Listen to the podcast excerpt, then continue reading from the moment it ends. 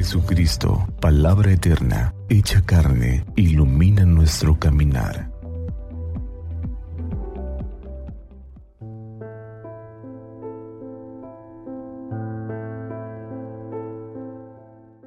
Del Evangelio según San Juan. En aquel tiempo Jesús dijo a sus discípulos, Cuando venga el Paráclito que yo les enviaré a ustedes de parte del Padre, el Espíritu de verdad que procede del Padre, él dará testimonio de mí y ustedes también darán testimonio, pues desde el principio han estado conmigo. Les he hablado de estas cosas para que su fe no tropiece. Los expulsarán de las sinagogas y hasta llegará un tiempo cuando el que les dé muerte creerá dar culto a Dios. Esto lo harán porque no nos han conocido ni al Padre ni a mí. Les he hablado de estas cosas para que cuando llegue la hora de su cumplimiento recuerden que ya se lo había predicho yo. Palabra del Señor. El Señor Jesús en el Evangelio anuncia a sus discípulos la llegada del Espíritu Consolador, esa presencia de Dios mismo que toca, que transforma, que salva. Ese Espíritu genera en el cristiano, en el ser humano, un sentido profundo por la vida, una alegría constante por saberse acompañado y por saberse amado. Ese espíritu llegará a nosotros para hacernos testigos, testigos de una presencia misteriosa. El testimonio no es solamente una palabra aprendida a memoria o un discurso hecho o una doctrina que proclamar desde las azoteas.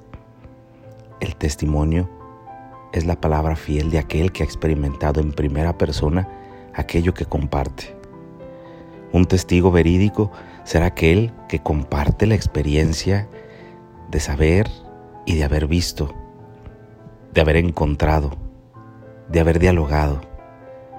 Por ello, el Espíritu nos convierte a nosotros en testigos de la presencia de Dios que habita en nosotros y habita en los demás. Es de eso que podemos hablar.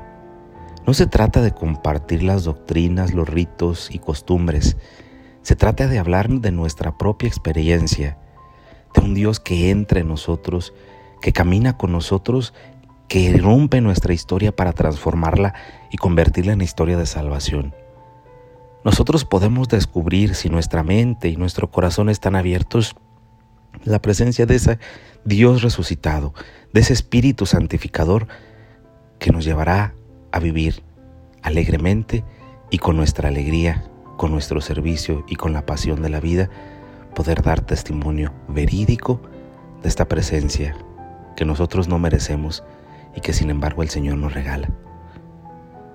Sin embargo, quien quiera vivir apasionadamente en la presencia de este Espíritu consolador, quien se deje consolar por Él, tocar y transformar por su presencia, ganará seguramente enemigos, porque habrá quienes inmersos en las sombras, quienes inmersos en su propio egoísmo que les impide ver y experimentar a Dios, creerán que aquellos que viven la alegría del amor están locos, que aquellos que viven la justicia y luchan por ella son desadaptados de este mundo, ingenuos, tontos.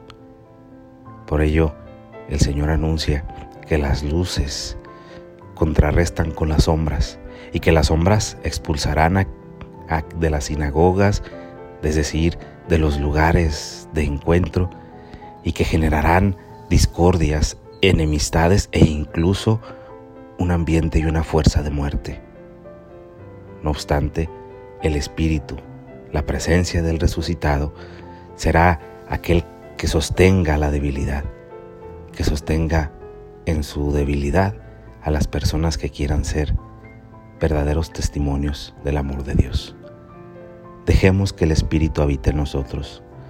No le tengamos miedo a la confrontación de nuestras oscuridades y pecados. No tengamos miedo a hablar con la verdad, aunque esto nos cueste a veces incluso ciertas amistades que creíamos eran buenas. No le tengamos miedo a confrontar la realidad de muerte que tiene que ser salvada y transformada a fuerza de la vida de Dios. No le tengamos miedo a vivir en la presencia del Espíritu, el Espíritu resucitado que habita en nosotros y habita en los demás. Que así sea.